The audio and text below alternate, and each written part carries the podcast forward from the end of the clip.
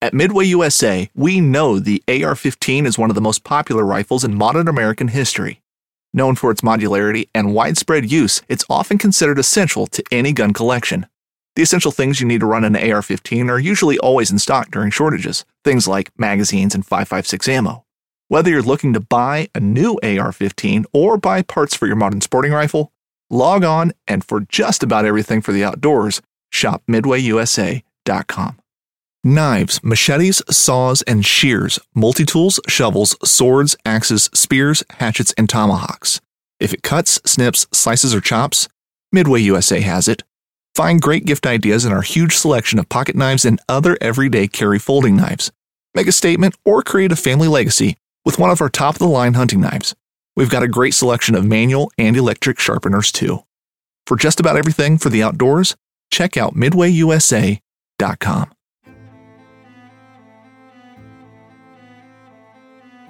So there's a reason why I started Blood Origins.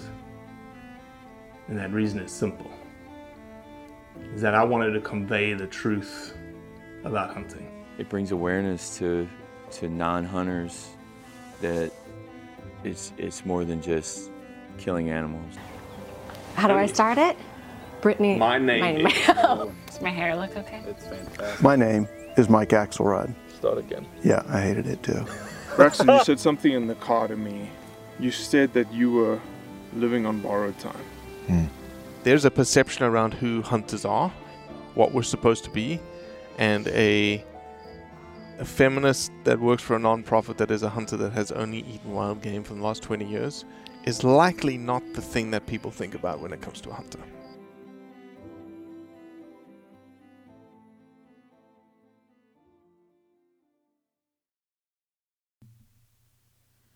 If you haven't hunted in South Africa, and a lot of you probably haven't, have you asked the question why you haven't? Is it cost? Is it the way that they hunt? You may have some specific questions that make you a little uncomfortable asking someone. I was lucky enough to sit down with Oliver Wettstein from Wettstein Safaris, and I asked him some of the tough questions about hunting that you may have always wanted to ask. Oliver and his family were gracious enough to donate a hunt to us for our Blood Origin Supporters program for the month of March. And as such, I wanted to give our audience, the people listening to this, an opportunity to get to know Oliver. If you have ever wanted to hunt in South Africa and haven't, maybe this podcast will help you decide to go. There is something about Africa that just gets under your blood once you've been there. It's extremely hard to describe. But hey, maybe you'll be the winner of the hunt giveaway and go and experience it for yourself. So make sure you sign up for the Blood Origin Supporters Program. In addition to all the other goodies that you can win, you can win a five day hunt to South Africa, all expenses paid. Sure, sure, sure. Already. Man, you're a Here we little. go. Yeah, I thought you. video is back. Look, I'm looking at an individual that has a lot of African mounts behind him. Looks like you've got an amazing fireplace behind you. Thank You look like a man's man. You've got a huge beard. Yet when I what I just watched is uh the tiniest cup of coffee that you just brought to your a little, mouth. a little espresso. Well, welcome, my friend. I'm so glad to talk Thank to you, and uh, I'm so I'm I'm literally so jealous of where you are right now. But Oh, I will be thanks. in South Africa, April the eighth. Okay. Yeah, we're gonna come and do some uh, some filming that we've been working on for quite some time, actually. Uh, Oh, nice, It's gonna be a heck of a heck of a adventure. We're gonna be up in, uh, you know, where Howard Knott's place is in Greater Kuduland. I know I don't. It's north of Louis Trichardt, Okay, okay. and then we're gonna go from there, and then Balega all the way down to the Eastern Cape. Oh wow, okay. And How long uh, are you here for? Uh, we are on the ground for ten days. Okay, all right. So we're going to cram That's as much good. as we possibly can in, in 10 days. Sure, yeah. Well, I typically do a terrible job of introducing people because we just jump into different things. um, but uh, why don't you go and introduce yourself? So I'm Oliver Wettstein, uh, born and raised in Switzerland, but I came to South Africa from a very young age to our family game farm. I moved down here once I graduated school, took over the game farm, turned it into a more, from let's say, a holiday destination into a business and into more conservation based hunting and so on. So, uh, more getting more into the whole you know game numbers and making sure everything is sustainable and the ecosystem is protected and, Whoa, whoa, whoa, whoa, whoa, Oliver, Oliver. yo, no no We know, we know that, we know that hunters are not interested in making wildlife populations sustainable. yeah you see that's what people think but it's not always the truth So, what's the truth, Oliver? the truth is that we are very interested in sustainable utilization and to make sure that game numbers increase uh, because not only is it our business it's our passion and it's our responsibility as custodians of the land that we look after to make sure that the wildlife thrives the ecosystem thrives there's not too much wildlife that it takes over uh, you know that they overgraze and destroy the ecosystem which would result in the wildlife numbers plummeting after a while so that's that's basically what we do that's what we're after So, talk to me a little bit from a business perspective. And sorry, uh, just for the audience sake, I didn't prep Oliver at all. And nothing no I, I'm going to drop you in the deep end and let you start That's swimming fine. right away. But that's just how we do things here at, at Blood Origins. Talk to me from a business perspective, specifically economic assets. Wildlife essentially is an economic asset to you. For sure, wildlife is an asset. It's something that we have to look after. It, it brings in money, which we then use to upkeep the farm, to protect the rest of the animals. So it's an asset that we have to utilize to protect and grow our assets. It's basically, I'd say it's like a like a stock almost. We want it to grow and we want there to be more so that we can one we can make more money to protect better and maybe expand and get old cattle farms and buy them and rehabilitate them so there's more wildlife on them again and yeah that's about So Oliver, isn't then the you know the justification here, isn't it just because from an economic asset perspective that you value the animals, you want more animals because you just want to shoot more animals? No no it's not not that we want to shoot more animals. It's that we truly have a passion for the animal and we want africa to stay wild. We want well not only africa all over the world we want the wildlife to thrive. And wild places are disappearing more and more with uh, human population growth human wildlife conflict. So we need these little sanctuaries to protect the wildlife. And the only way we can fund this protection of wildlife is through sustainable hunting What would happen? Let's and, and essentially we had a test case in 2020. What would happen if hunting was banned? What would happen with your was- property? Let's just let's use you as a personal example. Let's just say we had a COVID pandemic for three years. Yeah. As a businessman, at- what would you do?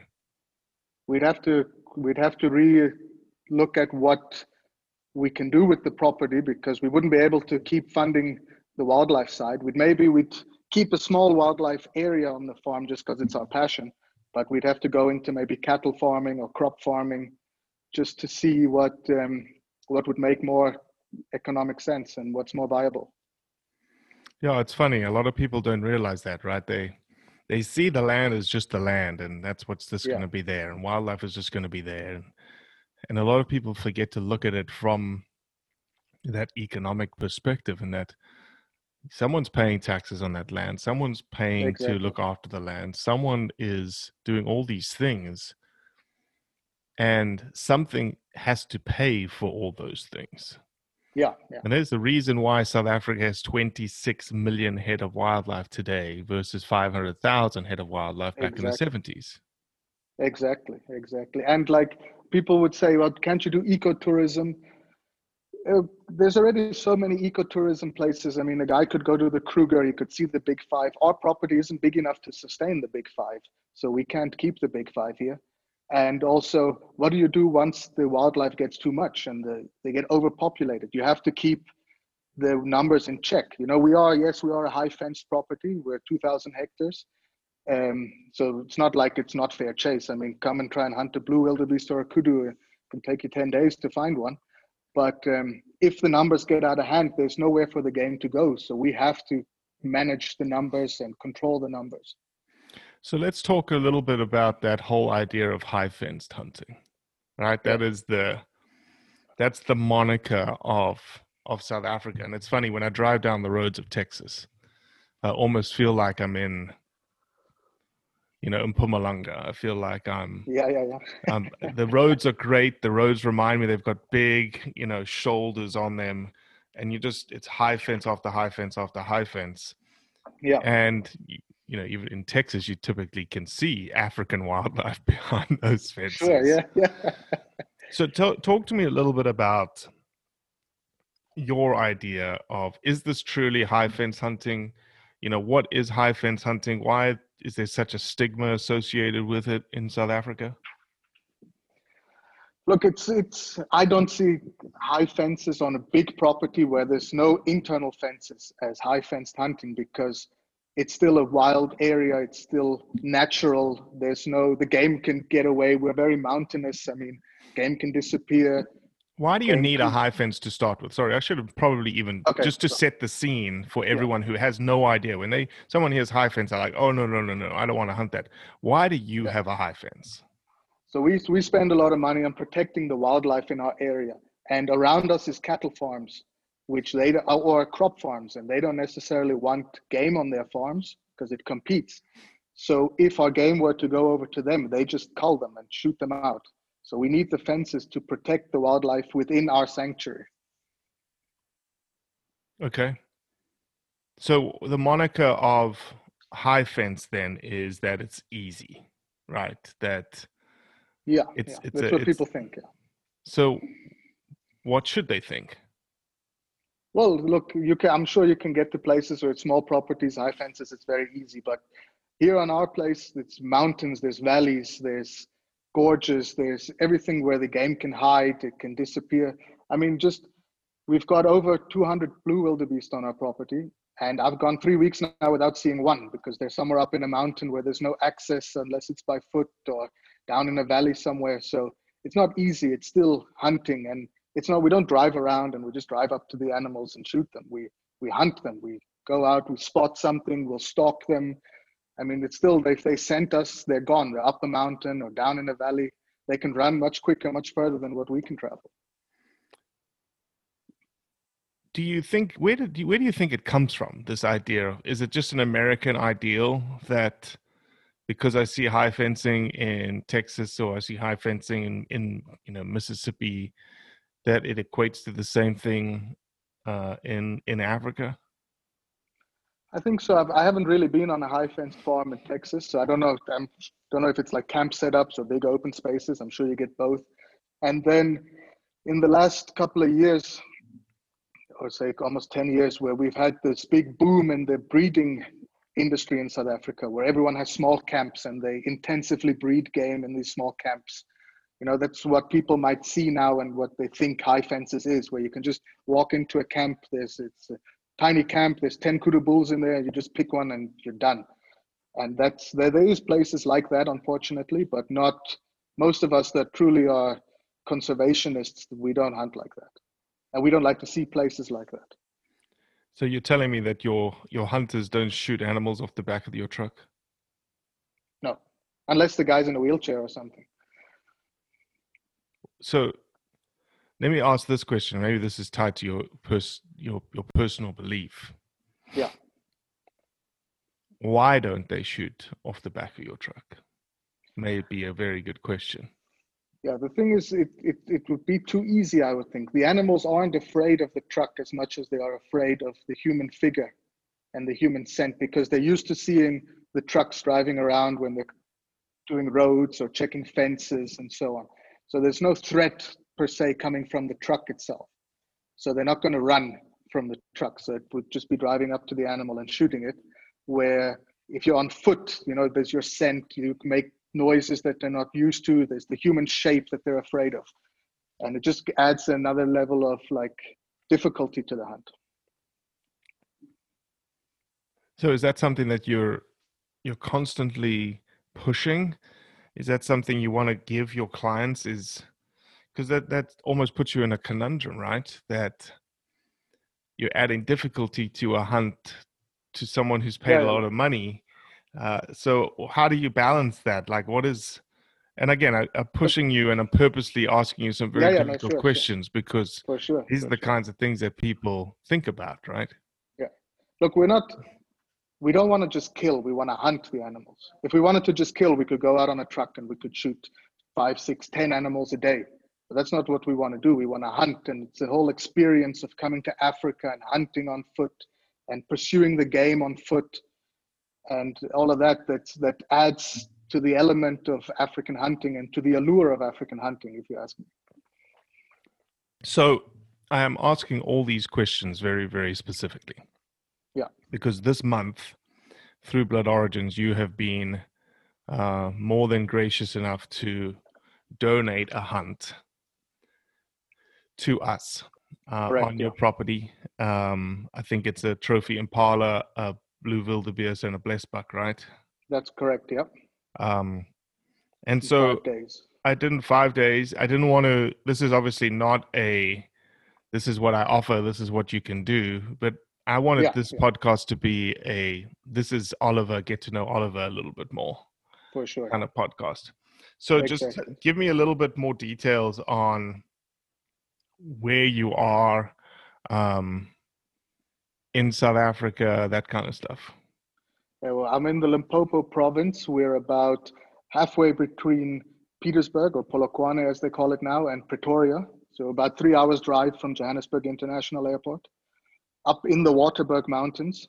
So we're very mountainous, different terrains. We've got low valleys, mountains, open plains. It's very nice, uh, yeah, very beautiful area. And it's it's different to some places people might have hunted, like Thabazimbi or those places, which are more like savanna and bushland. This is more mountainous, more mountainy terrain. And malaria free, right? Malaria free, yeah. No malaria. That's good stuff. That's good stuff. Yeah. Um, I had a, a question pop into my brain. How do you? And I think this is something. Do do you have to? Do you have to bring animals into your property to stock them, or do you? Is your is your property big enough that it almost self sustains itself over time? Our property is big enough; it self sustains itself over time. We do every now and then bring in some new blood, maybe some new bulls or new rams of a certain species just to add some new genetic diversity into the area because being high fence there could be a genetic issue after a while but we are big enough that everything breeds itself the populations sustain themselves all of that so how do you determine on an annual basis how much gets taken you know that you're not you know depressing or suppressing a population how, how do you figure that all out, Oliver? Yeah, so we do a game count uh, normally by vehicle. Uh, we just go around count the numbers, more or less what we've got. Every now and then we'll do one by helicopter, so we get a more accurate number, and then we try and not take off more than about ten percent of our uh, populations. You think t- so? Ten percent has been in the past a very sustainable quota. Yeah, exactly. Yeah and that's across the board on all your animals. You you, you hit about ten percent, or certain animals is a little bit higher, certain animals a little bit lower. Certain animals are a bit higher, like impala. They're very prolific breeders. They breed very quickly and they mature very quickly, so we can take off a bit more there. Well, other animals like kudu, they mature very slowly. It takes them seven, eight years to be a nice bull, so that uh, we they would try and be a bit more conservative. Mm-hmm. Yeah, that makes complete sense. Uh, moving away from your South African property, I know that we've talked uh, in the past. You you have done some work in Zimbabwe. Um, you are starting to yeah. expand. Tell me a little bit more about the the Zimbabwe thing, because I know you've been interacting with some government officials and anti-poaching and all that kind of stuff. That's Plus right. Mozambique, yeah, right? Mozambique as well, yeah. So let me start with Mozambique. In Mozambique, we've got an area called Coutada 5, which is, as far as I know, the biggest of the Coutadas, which are the Mozambican hunting areas, official like hunting, yeah. And um, Coutada 5 is between Vilanculos and Beira on the Save River. And that's about just under 680,000 hectares, which used to be in wildlife Six hundred mecca. thousand hectares. Yeah, 600,000 hectares. That's 1.2 million acres. That's That's right, monstrous. yeah, yeah, yeah. And uh, when it's it's it's a bit of a mission because it's a huge area to try and protect, and uh, the game numbers there have been pretty much wiped out during the war, during the Mozambican war. Uh, so we have our anti-poaching units in. We are seeing numbers pick up again. We've actually spotted the first warthog again about two weeks ago, which has come in again from somewhere. So that's good. And um, our biggest issue at the moment is illegal logging there. So they're cutting down the big leadwood trees and the big trees they're going off to China. So that's what we're trying to get under control now, just to stop movement inside the Coutada from loggers, which also obviously will also poach if they get the chance to. I mean, we were shot at the other day in the anti-logging raid. They have the AK-47s where they shoot at our team, and so it's quite a it's it's it's pretty much a war that we have to fight against these guys. Mm, mm, yeah, a lot of people don't realize the Yeah. the utilization of resources in Africa is a long-standing fight. Yeah. Against uh, over exploitation, essentially. Exactly. Yeah, yeah, and these guys, I mean, they come in, they just take out whole forests of really nice, beautiful trees, old trees, ancient trees. I mean, these trees are hundreds of years old, and they just come in and devastate the area. Mm, mm. So who's paying? How do you pay? uh, Do you have hunters going into Mozambique? No, we don't have any hunters now because the pop- wildlife populations are too low. So we fund all of this out of our own pocket and then out of the money we make in South Africa from hunting as well. So hunters paying for wildlife conservation in other countries where the economics is just not working yet. Exactly, exactly. So talk to me a little bit more about Zim. Yeah, Zim. So Zim, we've got a a farm that we're trying to uh, not take over, but we're trying to get from the government. That's it's about nine thousand hectares, of which about five thousand is nice bush that we're trying to rehabilitate as well. It used to be an old cattle farm in the day and tobacco farm, so we're trying to rehabilitate it back into a wildlife farm.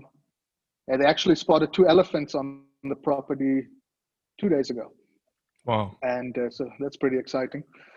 So yeah, we're just busy in negotiations with the government to see what we can do, and we'd obviously we'd have to fence in the 5,000 hectares, try and conserve the animals that are in there already, and then hopefully bring in some new animals, species that used to exist there that don't exist anymore, and bring back satellite populations of that to grow them. So is Zim the same situation as Mozambique, uh, leasing, or do you have to put you can purchase in Zim? No, it's also a lease because it's government land, so we would be leasing Oh, it's it. government land. Yeah. So you'd enter into it's almost like a 99 year lease situation, Exactly. like Mozambique. Talk to Yeah, talk a little bit more about that. A lot of people don't really understand that in South Africa you own the land. Yeah, in South Africa, we own the land and we own the wildlife on it. In uh, Mozambique, you lease the land. I think we are currently have a 20 year lease, of which uh, then renewable to 99 years. And Zimbabwe also, we're looking at a 40 year lease to be able to renew it as well. And uh, in Mozambique, they've just changed that the wildlife will become our property as well so that we can manage it without having to apply for too many permits to take off if there's excess and so on. Obviously, CITES permits are still CITES permits. Sure. As, and in Zimbabwe, it's the same. If we bring animals in, they belong to us, and we can basically deal with them as we want, like manage them and so on. So a lot of people don't actually understand that the vast majority of Africa, I think Namibia and South Africa are the only exceptions that hunting outfits go in and they lease this land from the government. Mhm. And obviously the leases are large, you know, 20 years, as you said, five years, 10 Yeah. years. typically don't work, but 20 years, 40 years is what you're looking Yeah. for because the amount of investment that you have to put into the place for the return that you're looking for. Exactly. So we on a five-year lease, I wouldn't be able to build lodges, put up fencing, put in anti-poaching units, because I wouldn't be able to make a return on my investment and be able to make money to keep going. But I mean, at the end of the day, you're still building stuff on government land. So once you're out of the area, the stuff belongs to them. So you're pretty much investing for them as well.